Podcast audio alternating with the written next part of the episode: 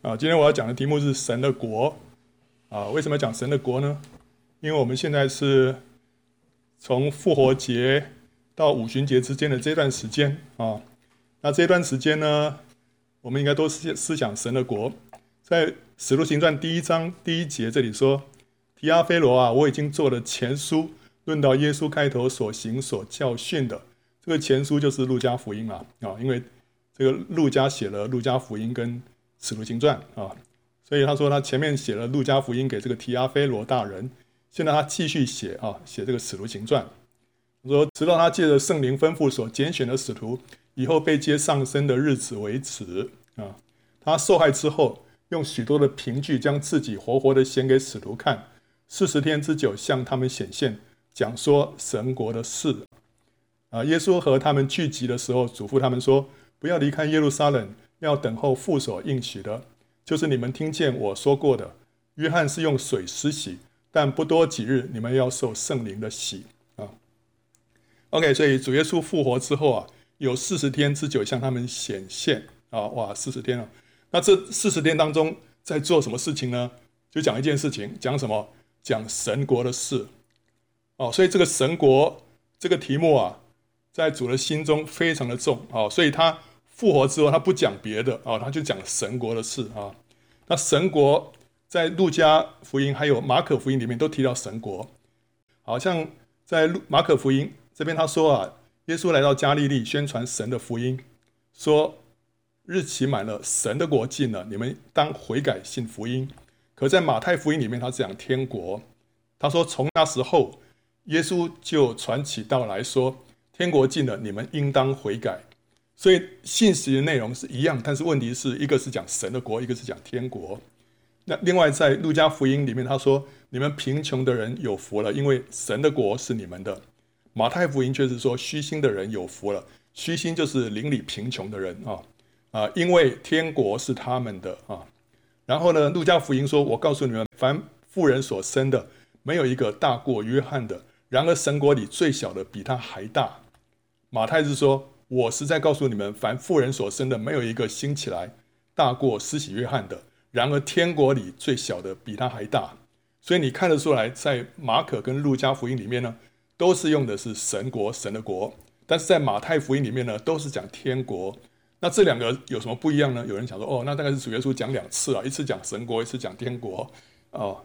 可是你看这些啊、这些内容啊，你好像觉得好像不是这样子，因为你看到。马太刻意都是讲天国，然后呢，马可跟路加呢都避开天国这个字眼，他都讲神国。呃，为什么这样子？你看，在我们做一个统计哈，马太福音讲天国讲了三十七次，马可、路加、约翰、使徒行传都没有提到天国啊。反过来讲，马太福音他也讲过神国，讲四次。那马可、路加、约翰跟史徒行传呢，就讲了许多次啊。这里头的差别就是马太福音是写给犹太人的啊，写给犹太人，所以你看马太福音里面有很多引用旧约的典故，因为它是写给犹太人的。那马可、路加、约翰跟使徒行传呢，是写给外邦人的。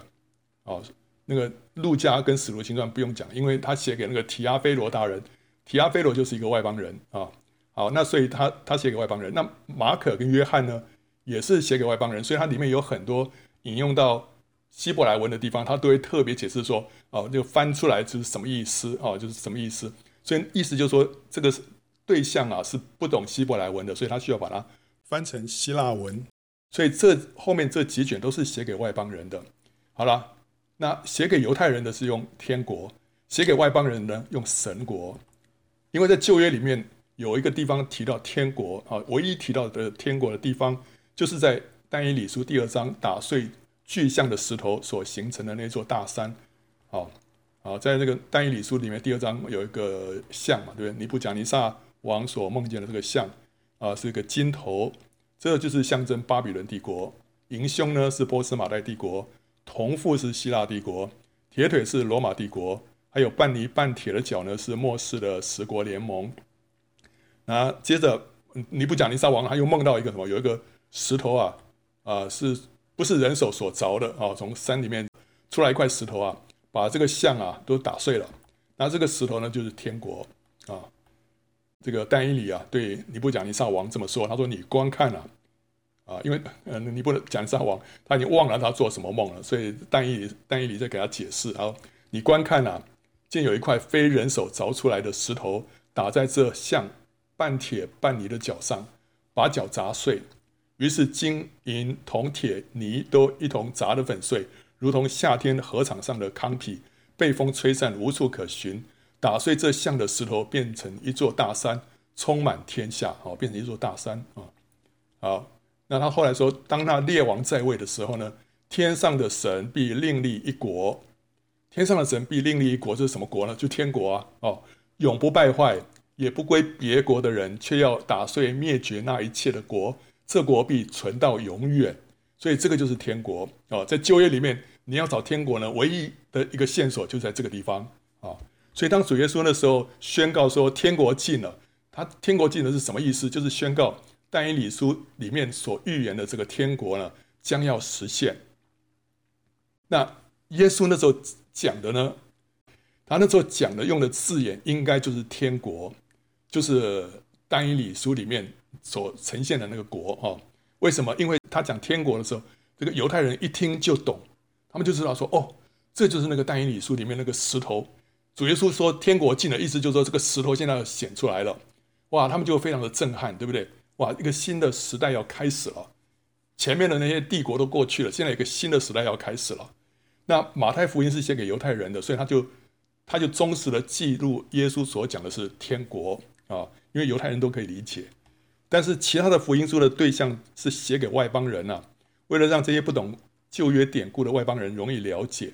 他们就把天国改为神国，因为主耶稣他有时候也是交替使用神国跟天国，所以这样的取代是可以的。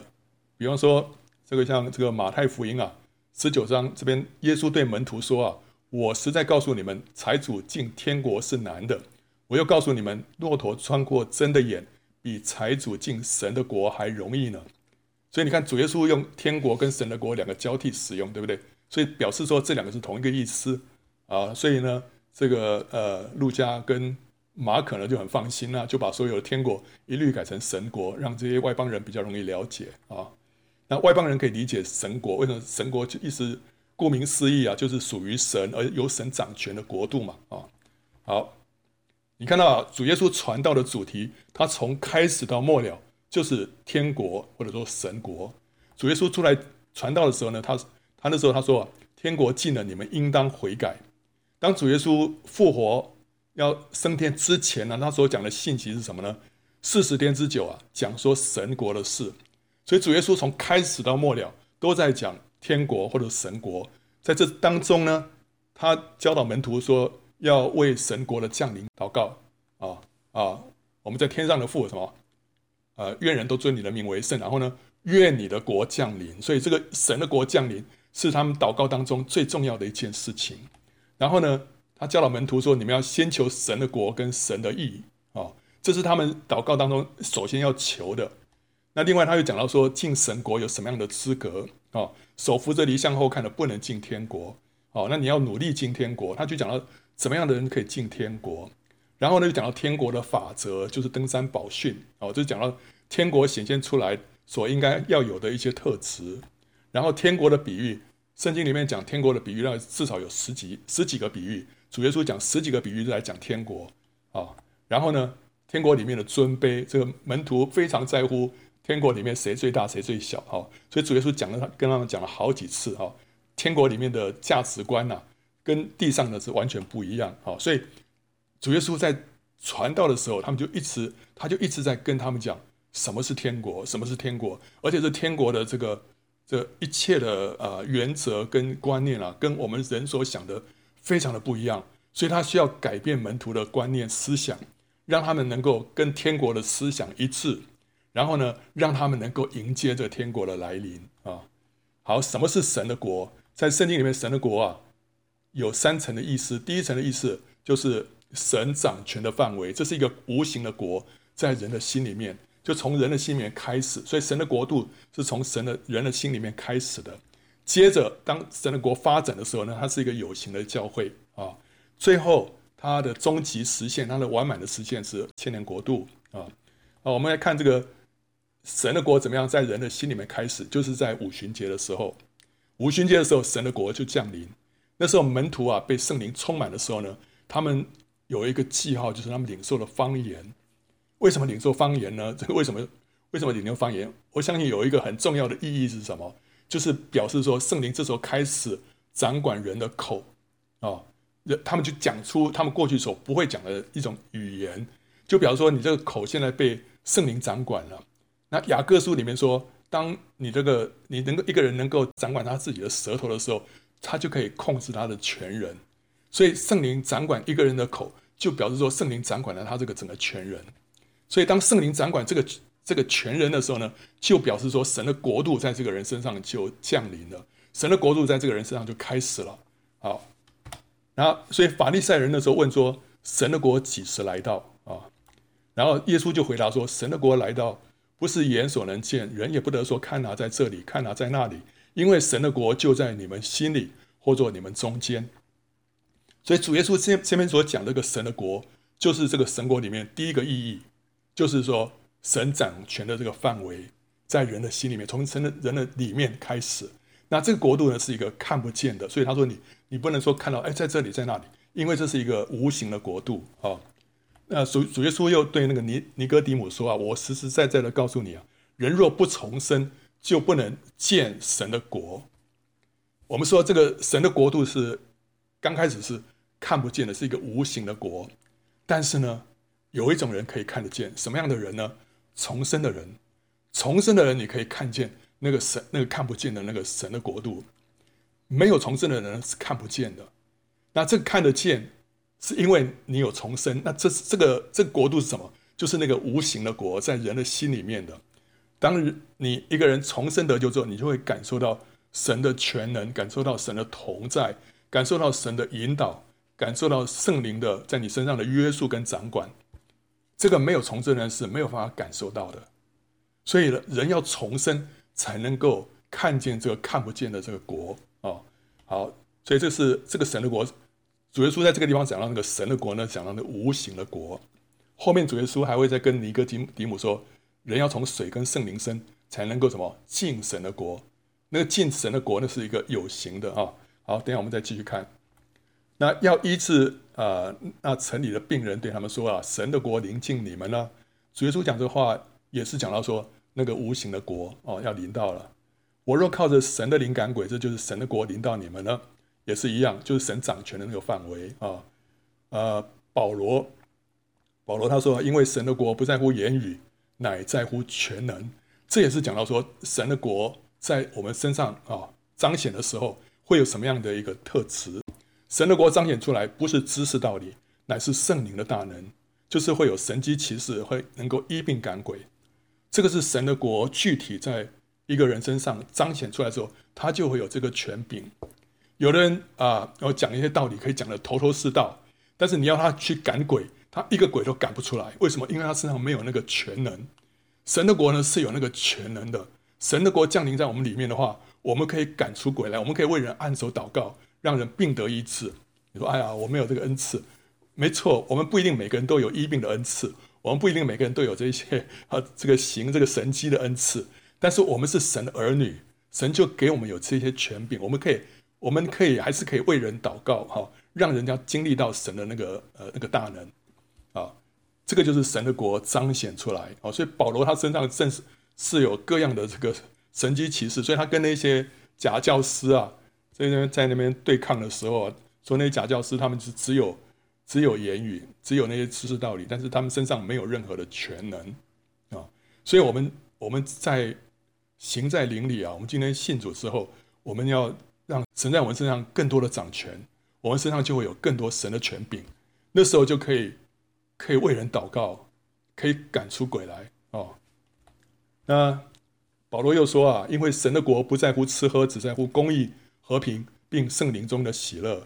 这边也是讲到说，神的国彰显出来呢，不是表现在遵守说什么吃什么啦、喝什么的这些规条上面，乃是什么生命的改变。你的生命会彰显出公义、和平。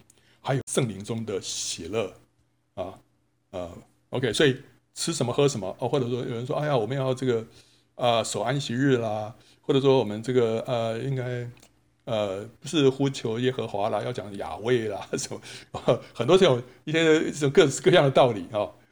这保罗说这些都不重要，要紧的是什么？我们生命要改变，像耶稣，这是神在我们身上的计划。我们的生命要改变啊。至于你这个守守不守这个安息日啊，这些其实不是要太要紧，真的是这样。因为你守安息日，你不会更像耶稣了；你不守安息日，你也不会说更不像耶稣，对不对？好了，那有人说我我还是想守，OK？保罗说好了，你喜欢守就守了。但是问题是，这个重点，福音的精髓不在这里啊。福音的精髓就是神要得着我们这个人。要我们这个人被改变像他，要为他在这地上执掌王权！这是福音的精髓。马太福音里面的耶稣啊，是天国的王啊，所以登山宝训呢，就是马太福音五到七章，就是天国的宪法。那这宪法里面就是说，神在人的心里面掌权之后，活出来的生命就是登山宝训的样式，包括虚心、畏罪哀痛、温柔、饥渴慕义。清心使人和睦，为义受逼迫，成为光和盐，不恨人，不存淫念，说实话，爱仇敌，行善不让人知道，就包括施舍啦、祷告啦、禁食啦，还有呢，饶恕人，积财宝在天，不忧虑，不论断，要进窄门，要结好果子，而且呢，听到就行道，这一些是当神在我们的里面掌权之后，我们所会活出来的生活的样式。然后呢，OK，神国的第二个第二层的意思就是，在这整个过程当中，神国会开展，开展之后就会形成一个这个有形的教会，有形的教会呢就代表神的国啊。五旬节神国降临，教会诞生，所以教会就是神国的代表。在历史上呢，教会一方面会呈现爆炸性的成长，另外一方面呢也会藏污纳垢，混进许多挂名的信徒。所以在天国的比喻里面呢，耶稣对于天国有一些负面的描述，就是在讲地上有形教会的形形色色。所以讲到说，哦，天国好像什么，天国好像什么。但是呢，那个是当他在讲这个有形的教会的时候，它里面就会有一些负面的现象。比方说，主耶稣说，天国好像人撒好种在田里，及至人睡觉的时候，有仇敌来将稗子撒在麦子里就走了。所以在神的国里面。有麦子，有稗子，哦，有有好的，有坏的，有这个真的信徒，有假的信徒。这讲到这个天国是讲到那个有形的教会啊。还有呢，讲到说天国好像一粒芥菜种，有人拿去种在田里，这原是百种里最小的，等到长起来，却比各样的菜都大，且成了树，天上的飞鸟来宿在它的枝上啊。OK，那这边讲到说教会的一个爆炸性的成长啊。那成长之后呢？会有各样的飞鸟来啊，所以有人就解释这个飞鸟就是负面的意思啦，就是会有一些啊，这个藏污纳垢啊，一些弊端就会出现。那也也也有一个比喻，说是天国好像面面笑，有富人拿来藏在三斗面里，直到全团都发起来啊。这也是讲到那个神的国度会爆炸性的成长啊，教会会会急速的扩张，但是呢，里面会有笑啊。那笑在圣经里面呢，某一个层次讲到那个那个罪，所以里面会会有一些罪恶出现啊，所以这个讲到这个教会的负面。那 OK 啊，但是如果从另外一个角度来看呢，这个比喻呢也是比较强调说那个教会那种爆炸性的成长啊。好，好了，第三个意思是在讲到它的终极的实现是千年国度，这是天国的实现啊，千年国度。当主耶稣再来之后，就会开启了千年国度啊。那那个时候先经过七年大灾难嘛，然后主耶稣再来之后呢，就是千年国度。那那个时候世上的国就成了我主和主基督的国啊。这个时候，所以这个千年国度就是神国，就是天国啊。这就是神国的完满实现啊。之后就是新天新地。那那时候在千年国度当中啊，基督在全地掌权。撒旦被捆绑了一千年，被丢在无底坑里面啊啊！所以主耶稣说了：“这样，当你们啊看到这些事渐渐的成就，也该晓得神的国近了。”这个神的国进了是什么意思？这个这些事是什么事？这些事就讲到以色列复国跟各样的灾难，所以这是讲到幕后的一些事件渐渐的成就的时候，你就知道说神的国进了。所以这个神的国是是在后来幕后会会出现的，不是不是说呃已经很呃就是眼前的，也不是说正在发生当中，那是幕后的。所以这个神的国呢，是讲到千年国度啊啊，以色列复国之后，还有各样的灾难越来越多，一直到七年大灾难啊哦、这些事情之后呢，才是神的国近了。那但以理说啊，你观看见有一块非人手凿出来的石头。打在这像半铁半泥的脚上，把脚砸碎。好，所以这个这个石头就代表神的国，对不对？天国啊，那天国是什么时候来啊？就在这个半泥半腿的脚之后啊。半泥半腿的脚就是末世的十国联盟啊。所以这个石头啊，真正的把这个所有的像这个打碎啊，是在末世的十国联盟之后。所以就是什么千年国度啊？千禧年呢是得胜者领受奖赏。做王掌权的时候，也是羔羊婚宴的时候。所以主耶稣说：“啊，我告诉你们了，从今以后，我不再喝这葡萄汁，只等到我在我父的国里同你们喝新的那日子。我父的国是什么国啊？就是千年国度啊、那个时候，主耶稣跟我们一起在羔羊的婚宴里面，他要喝那个新的啊。然后呢，我又告诉你们，从东从西将有许多人来，在天国里。”与亚伯拉罕、以撒、雅各一同坐席，唯有本国的子民竟被赶到外面黑暗里去，在那里必要哀哭切齿了。在天国里面跟亚伯拉罕、以撒、雅各一同坐席，这是什么时候呢？这也是将来那个千年国度里面啊。还有呢，耶稣跟使徒啊勉励众人要什么？努力进神国啊，就是讲说什么？要成为得胜者，才能够进到这个千年国度中的福分里面。呃，主耶稣说，从施洗约翰的时候到如今，天国是什么？是努力进入的，努力的人就得着了啊。所以这天国是要努力进入的。那所以这个是什么？只有得胜者，得胜者才才是这样的，对不对哈？啊，得救不需要得救，我们我们相信就得救了。但是天国是是给努力的人才得着的，所以这是给得胜者的啊。然后保罗说说了，我们进入神的国。必须经历许多艰难，所以在这边讲到说，要进入神的国，有一些资格，有一些条件的，要经过许多艰难的。你说啊，不是，不是相信就好了吗？不是啊，相信是得救啊，但是进神的国是什么？是要得胜，是要得胜，所以会要经历许多艰难，要努力。所以这个神的国是什么呢？就是千年国度啊，千年国度只有得胜者才能够进去的，不得胜的呢？在外面哀哭切齿啊，所以这边讲到神的国就是千千年国度，千年国度是给那些得胜者的赏赐啊。主耶稣又说：“凡称呼我主啊主啊的人，不能都进天国，唯独什么遵行我天父旨意的人才能进去。”这也是讲到得胜者，得胜者遵行天父旨意的啊。为义受逼迫的人有福了，因为天国是他们的。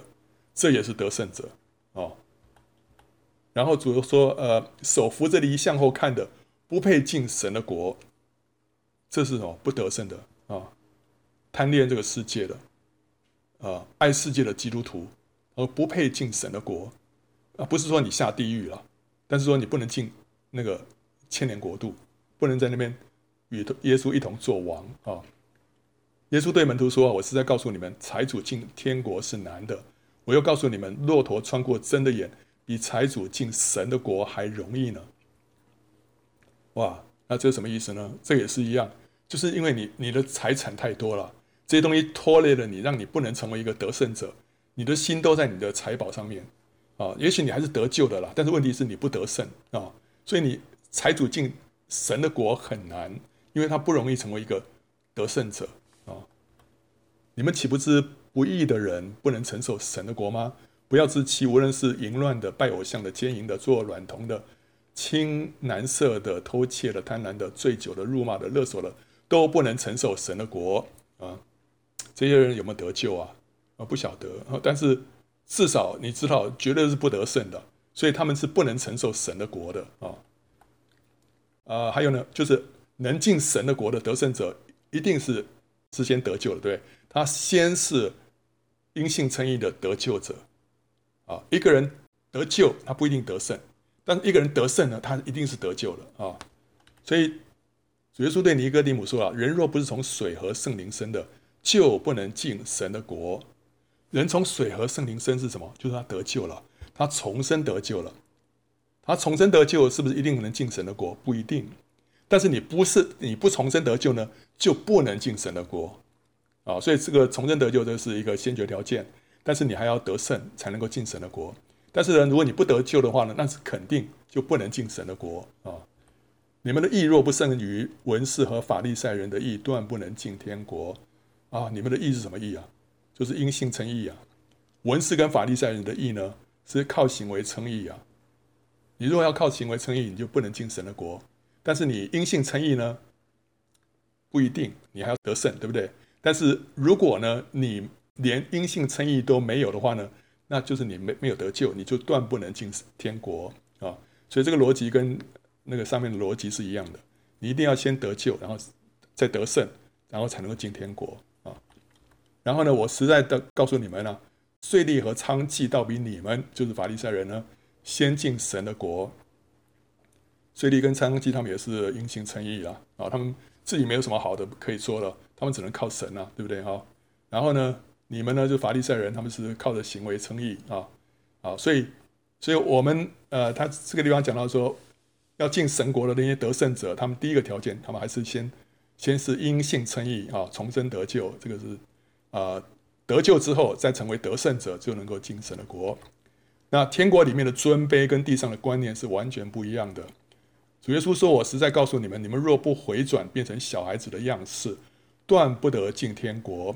所以凡自己谦卑像这小孩子的，他在天国里就是最大的。”哦，好，所以主耶稣再三说什么？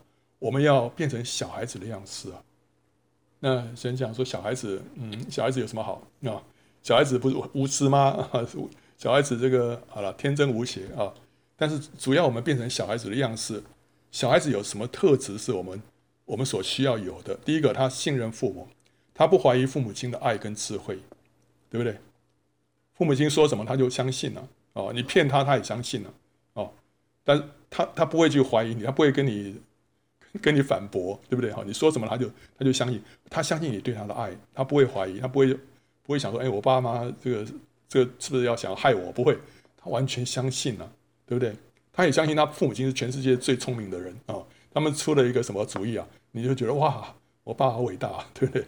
他们非常的信任父母亲啊，然后他们也倚靠父母亲，他不会倚靠自己的聪明能力啊，这个什么事情不会做，就是就他们就是完全依靠父母亲帮他做。所以神要我们怎么样？对神完全的信任，对神完全的依靠，这样的呢人呢，在天国里面是大的。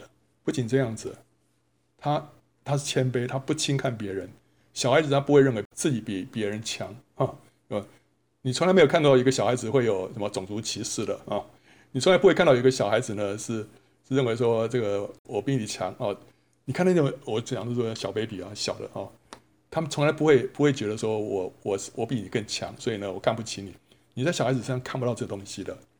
然后呢，小孩子他最在乎的什么？父母的同在。他们以父母的同在为满足。只要父母亲在他身边，他就很深的满足。你不需要给他什么一堆玩具啊，让他自己一个人在那边玩。你你你只要你在，他们就非常的满足。神要我们也是这样子，以神自己的同在为满足。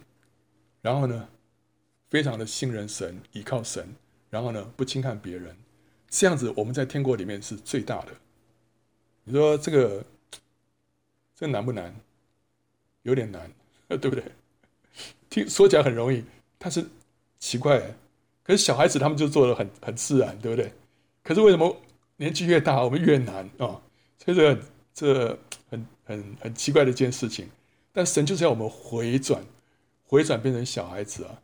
我们太复杂了，我们的复杂让我们在天国里面越来越小，但是我们越单纯啊，我们在天国里面的地位就越来越高，哦，很奇怪，呃，可是如果你不读圣经，你不会，你不会有这种观念的，你不会有这种天国的观念，所以我们为什么要让神来改变我们的观念呢？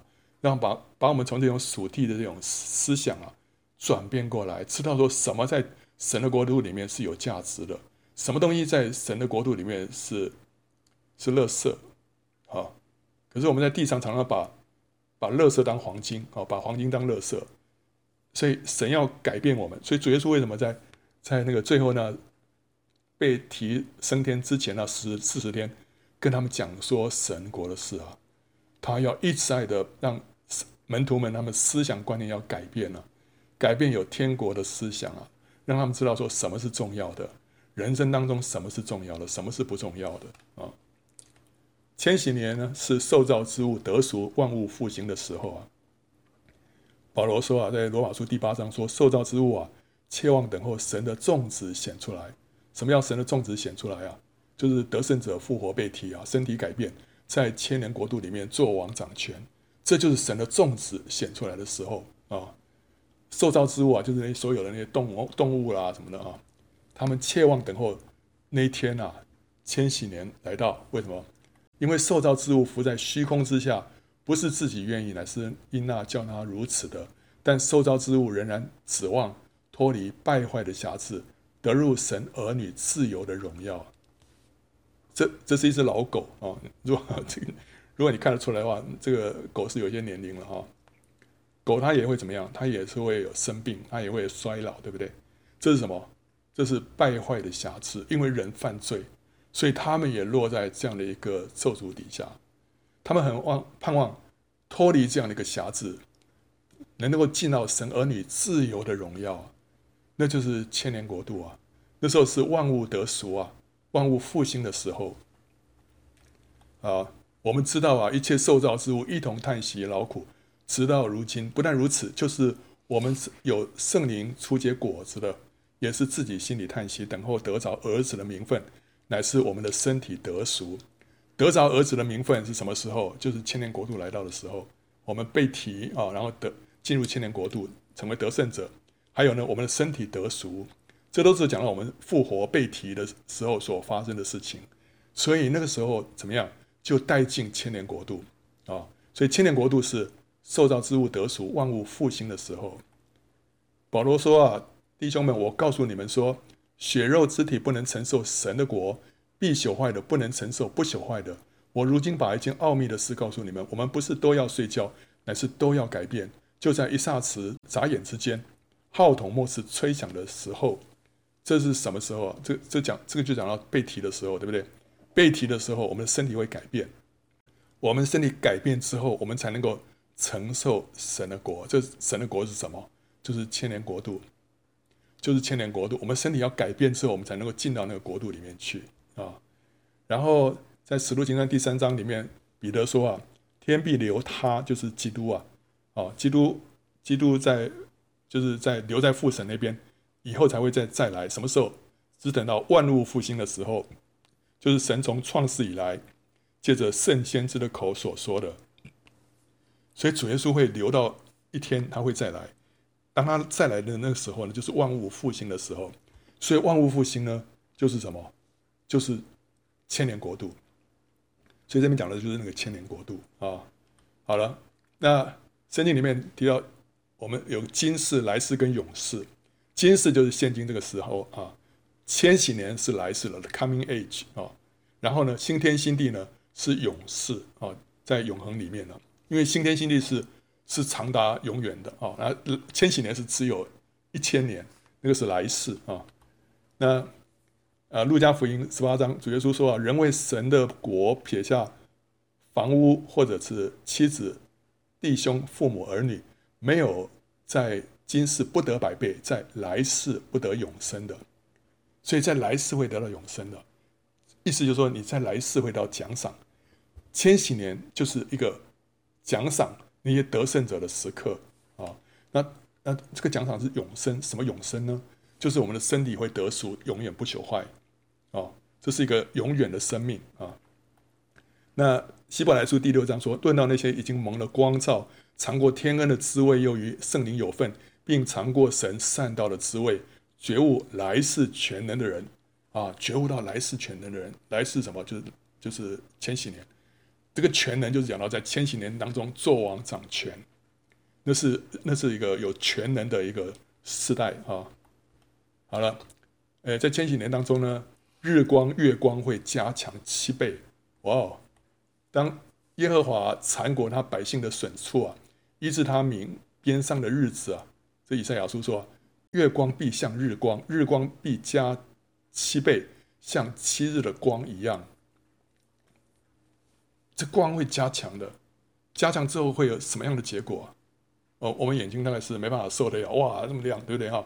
但是那时候人人已经是改变，他可以承受那么强的光啊，啊，所以光会加强的，加强的结果会怎么样？我们看万事万物都会看得更加的清楚，啊，对不对？那个我们家一样啊，你家那边那个灯泡，小的灯泡你就是微弱，然后看东西就不是那么清楚。但是那个灯泡越亮啊，你看的东西就越清楚，对不对？等到阳光照进来，你那空气里面的灰尘都看得见，对不对啊？所以光越强，你看东西就看得越清楚。所以意思是什么呀？日月光加强，意味着人对万物的认识会加强。而且呢，外面日光月光会加强七倍，这同时表示在我们里面的光呢也会加强。里面的光就是表示说那个启示会增加，神给我们的那个启示也会增加。让我们对神的认识会加强，所以在千禧年当中，我们对万物的认识会增加，对神的认识也会增加。所以圣经里面说啊，那时候认识耶和华的知识要充满遍地，好像水充满洋海一样。日光月光增强七倍，只是外面的一个现象，但是最要紧的是我们里面的光也加强了。然后呢，最要紧的是认识耶和华的知识要充满遍地啊。那千禧年当中呢，环境会改善，地貌会改变，锡安山会高耸啊，呃，会比现在更高，有活水会从耶路撒冷出来，一半像死海流，使死海变甜；一半像地中海流，啊，我们我们读到这些经文啊，这是在这个以西结书还有撒迦利亚书里面，我读到这个地方，我们很自然的会把它灵意解，哦，这个是这样的，这个锡安山啊，这啊这个是。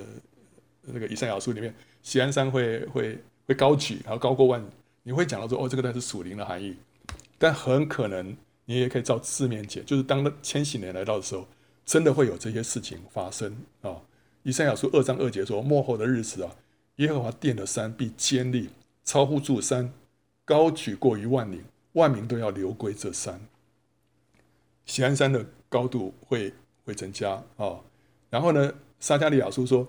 那日必有活水从耶路撒冷出来，一半往东海流，一半往西海流，冬夏都是如此。现在耶路撒冷没有什么河从那流出来了，旁边有几条小小的、小小的那个那个叫旱河啊，就是冬天有水，夏天没水了。但以后不是，他说有有水啊流出来，是冬夏都这样子，不是说是一年只有一半，它是它是一年到头都会有的，而且一半往东海，一半往西海。现在没这这回事啊！现在现在哪有说一半往东海，一半往西海？这个，而且西安山也是矮矮的啊。但那时候会不一样，那时候会不一样。所以，我们今我们今天在很多时候，我们觉得我们要做环保，对不对啊？哇，这个地让这个地球能够永续生存嘛，对不对啊？呃，其实啊，再过几年之后，我们就进到千禧年，都不需要了。那时候，它自然整个神会让整个整个地貌会会重新改变啊。那那时候呢，那个从耶路撒流出来这个河啊，他说怎么样？这水从往东方流去啊，下到亚拉巴啊，直到海所发出来的水呢，必流入沿海，使水变甜啊。沿海本来是是咸的不得了的，现在就变成是什么淡水湖了。这河水所到之处呢，凡滋生的动物都必生活，并且因这流来的水呢，必有极多的鱼，海水也变甜了。这河水所到之处，百物都必生活。现在死海里面是没有任何的生物的，因为太咸了。它以后会变成淡水湖啊，然后会有鱼啊，所以整个会改变啊，这整个大地会改变，这是即将要发生的事情啊，不会太久了。在千禧年当中的一切动物呢，都会和平相处啊，啊，都会和平相处。在以赛亚书里面说啊，豺狼必与绵羊羔同居，豹子与山羊羔同卧。少壮狮子与牛犊并肥畜同群，小孩子要牵引他们。牛必与熊同食，牛犊必与小熊同卧。狮子必吃草，与牛一样。狮子吃草，就意思说，那时候会回复到伊甸园那时候的状况，人还没有犯罪之前，那时候狮子都吃草了啊，所以将来是回复那个样子了。吃奶的孩子呢，必玩耍在毁蛇的洞口；断奶的婴儿必按手在毒蛇的穴上。在我圣山的片处，这一切都不伤人，不害物，因为认识耶和华的知识要充满遍地，好像水充满洋海一般。所以在千禧年当中，这一切都会这样发生啊。然后那时候列国人还是会死，但是都很长寿啊。以赛亚书六十五章说，其中必没有数日夭亡的婴孩，也没有岁数不满的老者，因为百岁死了人算孩童。有百岁死的罪人算是被咒诅，所以那时候人会非常非常长寿，长寿到多多长寿呢？可能啊，活到九百多岁，就恢复到上古的时代一样啊。呃，我我是非常相信到九百多岁啊，九百多岁的话，意思就是说啊，那是千禧年嘛，一千年，对不对？所以你如果能够进入千禧年的话，你不会活着活过千禧年，因为千禧年就一千年，你在最多九百多岁。所以在千禧年之前都会都会死光了 哈。好，那这这有什么特点哈？他说，如果我们想这样的，如果是这样了哈，在被提的时候被撇下的那些不得胜的基督徒，呃，即使他们在大灾难当中幸存的话，结果他们就进到千禧年当中的千年国度当中的列国里面，对不对啊？因为他们不是得胜者嘛，所以他们就在底下列国当中。但是呢，他们仍然会在千禧年结束之前过世，然后呢，就会等候白色大宝座前面的复活。呃，为什么这样讲？我觉得这样讲比较，我觉得这样的话就很合理的。为什么？因为，因为那些不得胜的人呢、啊，要么就是都已经在阴间里面哀哭切齿。那如果能够幸存在千禧年当中的列国的话呢，呃，如果他没有死到最后。当白色大宝座做大宝座在审判的时候，那他们应该站在什么地方就很奇怪了，因为他们他没有死的话，他们也不需要复活，那将来他们能够能不能进到新天新地，这个这个都是一个很很让人迷惑的事情。而且圣经里面说，我们都会经过一死嘛，对不对？那这些人怎么怎么不死呢？那但是你要知道说，如果说他的寿命就是九百多岁的话，那到最后一定会死，所以你死了之后，就到最后他一样都公平了，所有不得。不得胜的人到最后都一起在白色大宝座前面复活。那时候就是按着上面的那个生命册上面，他们就决定啊啊有没有进到新新天新地里面去了。好，OK，所以呃这里的重点就是说，在那个千年国度当中，人都非常的长寿，可以长寿到多多长呢？可能至少九百多岁啊，跟创世纪里面那些列祖一样啊。那在千禧年当中呢，万民会归顺神，又因为撒旦被捆绑，天下太平。所以以赛亚书说，必有许多国的民前往，说：“来吧，我们登耶和华的山，奔雅各神的殿。主必将他的道教训我们，我们也要行他的路。因为训诲必出于西安，耶和华的言语必出于耶路撒冷。他必要在列国中施行审判，为许多国民断定是非。他们要将刀打成犁头。”把枪打成镰刀，这国不举刀攻击那国，他们也不再学习战事，啊，天下太平。为什么？因为魔鬼被捆绑了，没有人在那边兴风作浪，哦，所以天下太平。那以色列人呢？他要成为祭司，教导列国人民敬拜神啊。那时候啊，外人必起来牧放你们的羊群，外邦人必做你们耕种田地的、修理葡萄园的，你们倒要称为耶和华的祭司。人必称你们为我们神的仆役，在那些日子呢，必有十十个人从列国诸族中出来，拉住一个犹太人的衣襟，说：“我们要与你们同去，因为我们听见神与你们同在了。”你看到这个，在千年国度当中啊，得胜者与基督一同作王，但那些犹太人呢，以色列人呢，他们会在地上成为神的祭司，教导列国的百姓呢，来敬拜神。得胜者在天上呢，与基督一同同坐宝座啊，在天上不是在地上啊。有人说，哎，应该在地上吧？那应该是每个每个人分给你一块地哈，你在那边做王哦。所以，所以这个得胜者在地上做王啊，各个地方做王哦。我觉得不是这样，应该都是在天上一起做宝座啊。为什么？因为历世历代的得胜者可能多达几千万了，甚至于上亿啊。你可以，你可以估计一下。现在全世界有多少多少称为号称基督徒，然后真正基督徒有多少？这些真正基督徒里面再再扣掉百分之九十，剩下百分之十是得胜的，也这样算起来，算起来也有几千万哦。然后再加上历世历代的，那可能都都都呃不止了，对不对？何况到了末世的时候，因为大灾难的关系，很多人会被复兴，所以那时候得胜者会更多，所以可能会上亿啊。那在千禧年当中，这些人都跟基督一同呃同在啊，享受羔羊的婚宴啊。那如果他要在地上做王的话呢，他他们要跟基督在一起嘛，对不对？跟基督在一起才是赏赐。如果你把我分分到很远的地方，然后另外一个人在很远的地方，结果呢就没有没有跟基督在坐在一起坐席哈，这样就不对了，对不对哈？所以他们是跟基督在一起，但是地上没有一个地方可以容纳这么多人，特别是耶路撒冷不可能容纳这个上亿的人。更不可能让这许多人同坐宝座，所以他们做王坐在宝座上，一定是在天上，一定是在天上。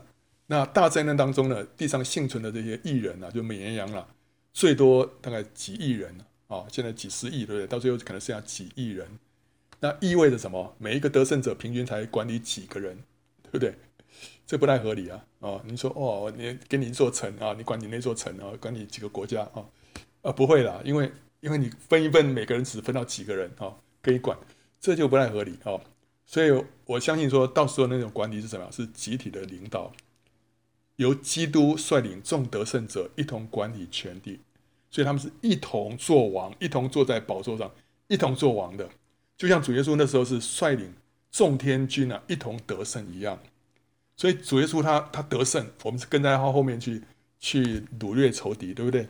所以主耶稣在那边管理全地，我们在跟着他一起坐在宝座上，我们一起在那边沾光。所以你不要担心说，哎呀，我根本没有受到什么教育啊，到时候啊，我一个小小的一个家庭主妇，到时候成为得胜者，我坐在宝座上面，你分给我一座城叫我管，我什么都搞不清楚啊，你要叫我管，不，你不需要担心这个，因为主耶稣会来管，我们只是跟他坐在一起，同坐宝座，所以这是一个集体领导啊。所以这个宝座在什么地方？在天上，但是我们还会。天上地上下上上下下，因为地上会有什么？会有圣徒的营啊，圣徒营就是地上会有一些帐篷啊。我我们在从天上下来的时候，在地上暂时待一下，然后但是又回去了啊。好，那 OK 好了，接着我们看了哈，这边讲到说主耶稣四十天之久向他们显现，讲说神国的事啊，目的是什么？为什么要跟他们讲神国的事啊？第一个，我相信他就是要预备门徒的心。要迎接神国降临，就是五旬节，他们即将要面对五旬节了。五旬节就是神的国降临，所以他在这四十天当中啊，就跟他们再三讲神国的事情，神国彰显出来会是什么样子啊？然后呢，他要改变门徒的属地的思想，跟神国的观念一致，对不对？就是门徒们还是充满了很多属地的思想啊。虽然是跟着主耶稣三年半了，主耶稣到最后这这四十天。还是不放弃这个时间呐，还是抓住机会再给他们灌输这个神国的观念，哦，要改变他们的思想。同时呢，预告教会将有的弊端，免得门徒困惑。到时候你会看到有败子，啊啊，里面也会有各样的这种罪恶或什么的。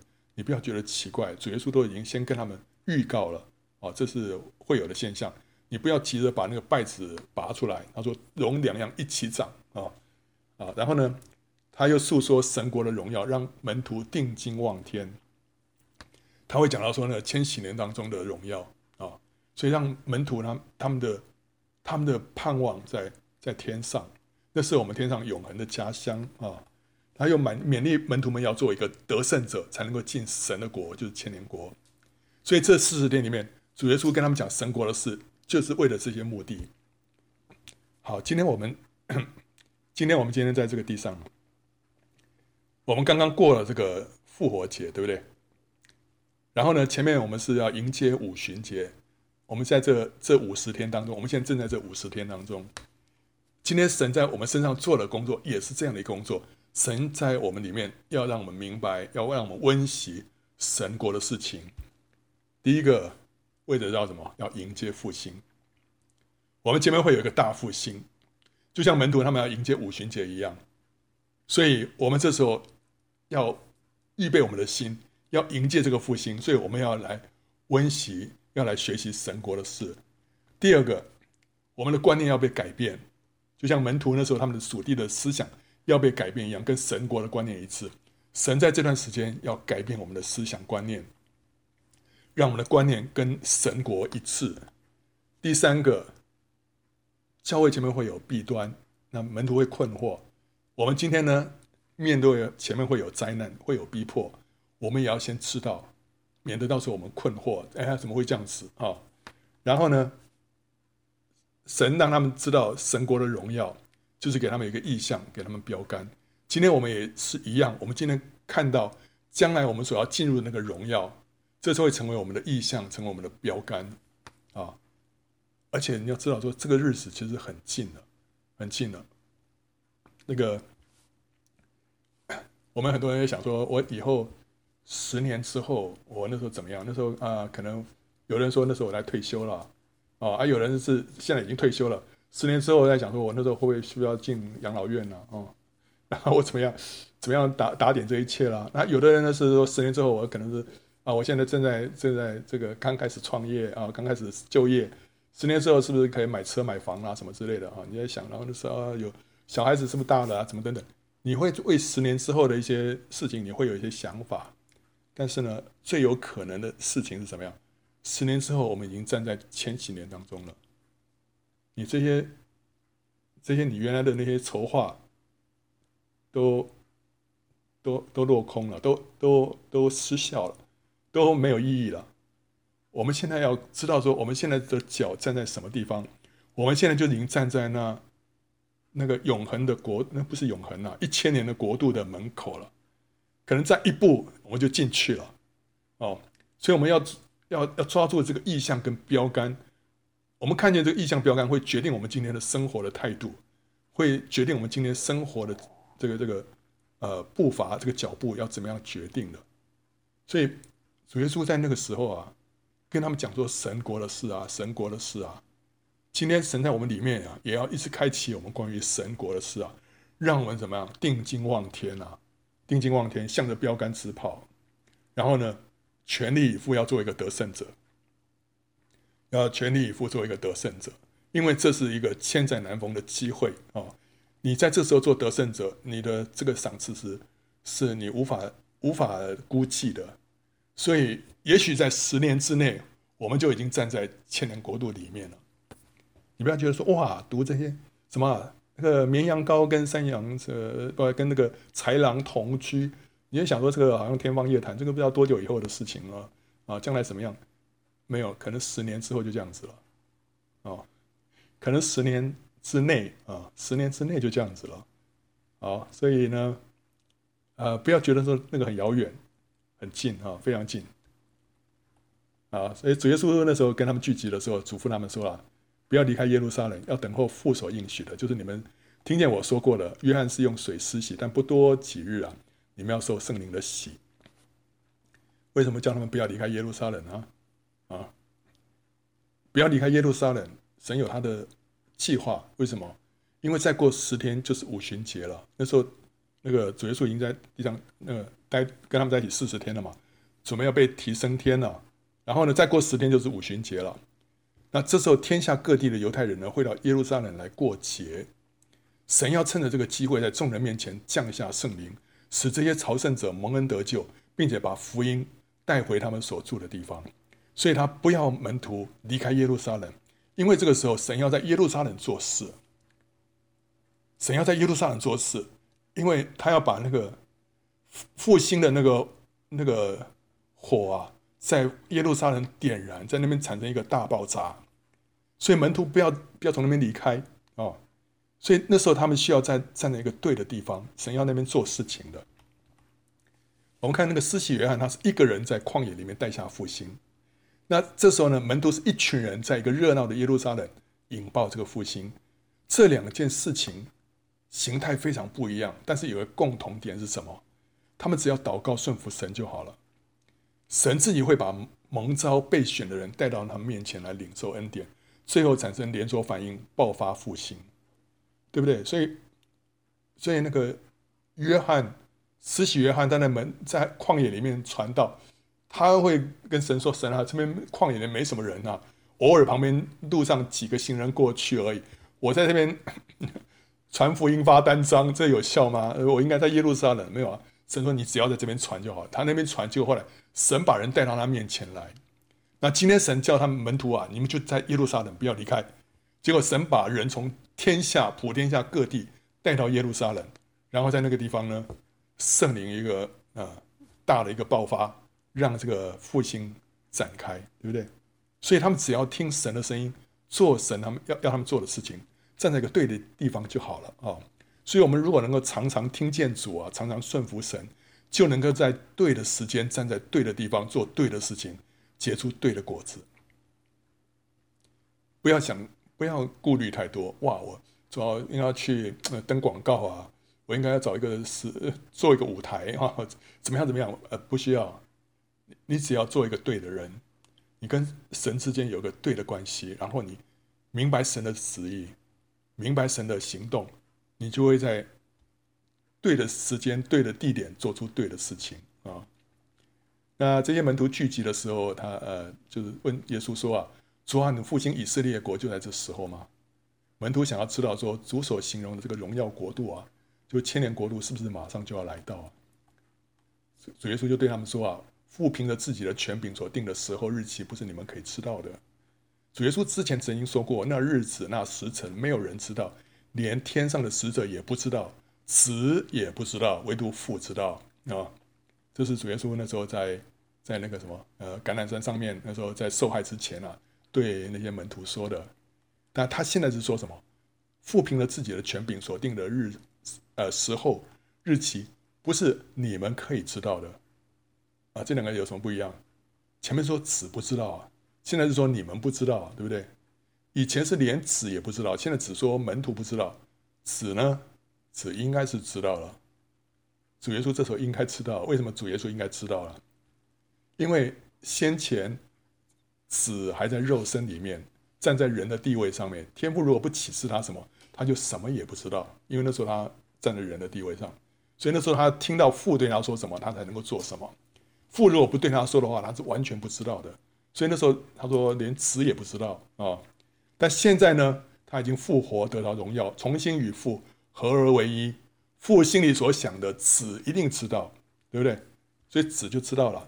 所以你就看到说，圣经里面的启示啊，不是停在一个点上，它是一直在往前的时候，那启示会一直开展的。所以子本来不知道，后来他知道了。为什么？因为时间点不一样。所以圣经里面的奥秘呢，会随着时间一步一步的解开。关于主的再来，就也是这样子。随着末日越来越靠近，真理会越来越清楚。因为圣经里面有很多的提示跟征兆，都是要让神的百姓做好预备，警醒来迎接主。我们有很很多人就想说：“哎呀，圣经里面说这个主再来日子，连子都不知道，我们怎么会知道呢？”但是你要知道，说这启示是一一再的，一直往前会展开的。所以等主耶稣自己，他后来他一定都知道了。所以我们这些人呢，到了末世的时候，我们应该要渐渐明白主回来脚步有多近了。这个但以理书里面说，但以理啊，你要隐藏这话，封闭这书，直到末时，必有多人啊切心研究，知识就必增长。这里面多人切心研究的，必然不是指着世俗的科学知识，而是关于主再来的知识。讲到科学知识，你不需要写在圣经里面了，对不对？干不需要讲了，对不对啊？哦，这时候会发明电脑啊什么？不是，圣经里面讲的不是这个，他讲的知识就必增长，绝对不是讲这个，是讲到什么？对于主再来的知识啊，所以呢，基督徒不能以说主再来的日子我们不不可能知道了，就忽略了圣经当中的提示，以至于错过神的时间跟行动。今天有很多教会啊，不讲主再来，对于这些事情呢，就不太讲。不讲的结果，或者说你不不去研读、不去研究的结果是怎么样？你会错过神的时间跟行动。你根本不知道神现在在这世上在做什么，现在离末世还有多近？你会完全 no idea，你完全不知道的。所以神已经把一些东西摆在圣经里面，连一些很具体的，一千两百六十天、一千两百九十天、一千三百三十五天、两千三百天，把这个日数都写下来了，是干什么啊？摆在那边啊，当你们玩文字游戏？不是，他让你知道，就是说这个。这个末世的一些东西是可以算得出来的，只要当当那个日子啊，一些啊、呃、关键的事件一发生，你就知道说那时候离主再来有多近了。好，那那你如果说对这些啊，这不可能知道，你就不会知道。但是神却是要我们知道的，所以在启示录里面怎么说啊？他说：“念这书上预言的和那些听见又遵守其中所记载的，都是有福的，因为日期近了。”他说：“念那个预言的有福。”嗯，我念过去有福，不是你念过去有福，因为你念过去之后，你还要去。去祷告，去研去研究，你才会知道说幕后的神的行动是怎么样。你知道神的行动的时候，你是有福的，因为你会跟上神的脚步，你会跟上神的脚步，在对的时间做对的事情。那耶稣对他们说啊，父凭着自己的权柄所定的时候日期，不是你们可以知道的。但圣灵降临在你们身上，你们就必得着能力，并要在耶路撒冷、犹太全地。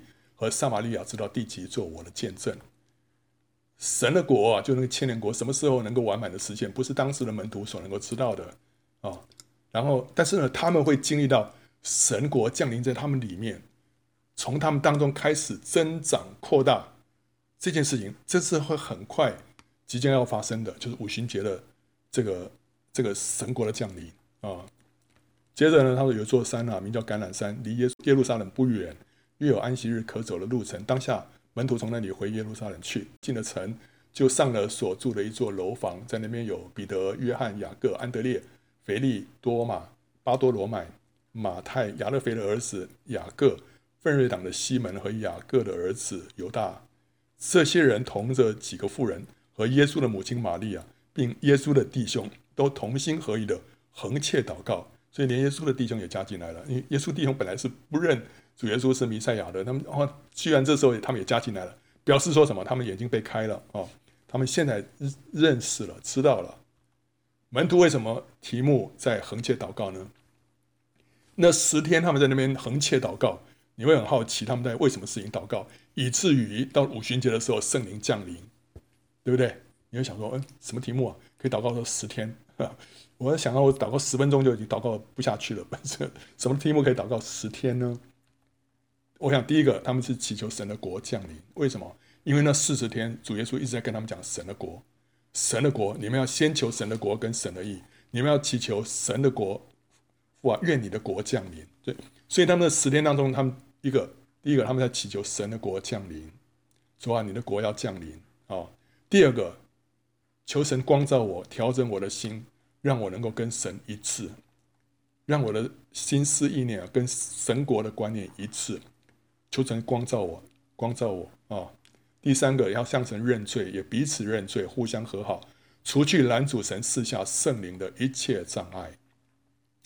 像耶稣的兄弟们那时候一定是在那十天当中悔改，过去怎么样瞎眼啊、不认识耶稣是那弥赛亚。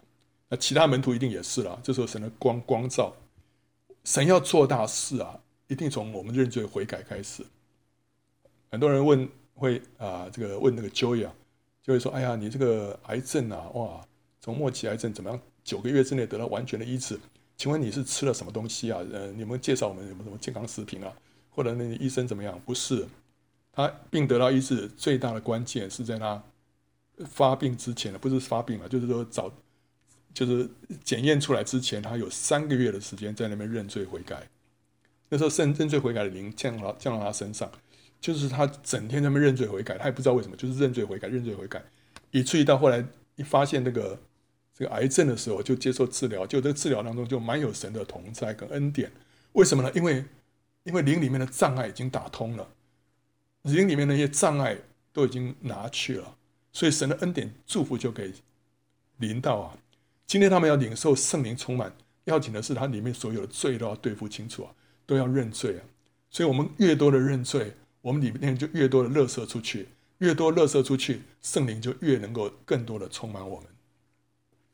所以求主光照我们了啊！我不知道该认什么罪啊，啊，想不出有什么罪可认。直接说啊，求你光照我，什么地方我应该要认罪啊？求你不要让我保留一些罪，隐藏的罪在我里面了。我要把这些垃圾全部清得干干净净。所以在那十天当中，他们在常常在那边认罪悔改。今天我们今天没法出门了，对不对啊？好了。啊，我们要读圣经啊，对啊，没错，没错。还有一件事情啊，认罪悔改，求神光照我们啊。然后呢，他们也为福音的广传来祷告，为众人的信主得救代求啊，求神赦免百姓的罪。他们一定有为这事情祷告，为什么？因为五旬节一降临之后，他们就传道，就三千个人信主，对不对？这三千个人信主是哪来的？一定他们之前的祷告跟神同工，所以带下这样的一个结果。哦，所以他们一定为为神啊，你要我们做你的见证人，求你要让那些百姓能够接受，是吧？求你要开他们的眼睛，对不对？哦，还有呢，求神坚固他们的心，不怕逼迫跟患难。为信仰站住，放胆为主做见证。你从后面他们在一起，当他们逼迫来到的时候，他们的祷告，你就知道说，他们一定也为这个题目祷告。主啊，求你让我们放胆啊，不怕那些当权者的威吓啊，放胆把你的福音传出去。所以这时候，他们他们本来是一群非常害怕的人了，对不对？主耶稣那时候复活，他们都躲在房间里面了。所以他们这时候祷告，一定说求神降给他们胆量啊，要为主做见证啊，不怕逼迫啊。不怕患难，还有呢，求神保守他们不被恶者攻击，不让福音被拦阻。那十天，他们一定为这些题目不断的祷告，不断的祷告，以至于到五旬节的时候呢，神不仅把那个祝福，把那个圣灵赐下来，也成全了他们的祈求，让众人的心啊被打开，让众人的眼睛啊被打开，然后呢得着救恩。这是神听他们祷告的一个结果。所以你不要想说，嗯，十天。呃，祷告祷告什么？你你可以想象到，就是为这些题目祷告，对不对？然后到这个结论啊，结论什么？在这个等候五旬节、期盼神复兴的日子里面，神也使我们因为瘟疫怎么样而不能离开所居之地，对不对？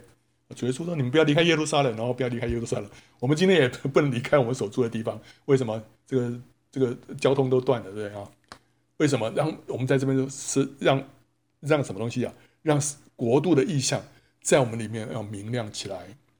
我们现在好像在那五呃四十天当中，神要把国度的意象啊，在我们里面，让我们一直明亮起来，明亮起来，让我们能够哇，被这国度的意象抓住。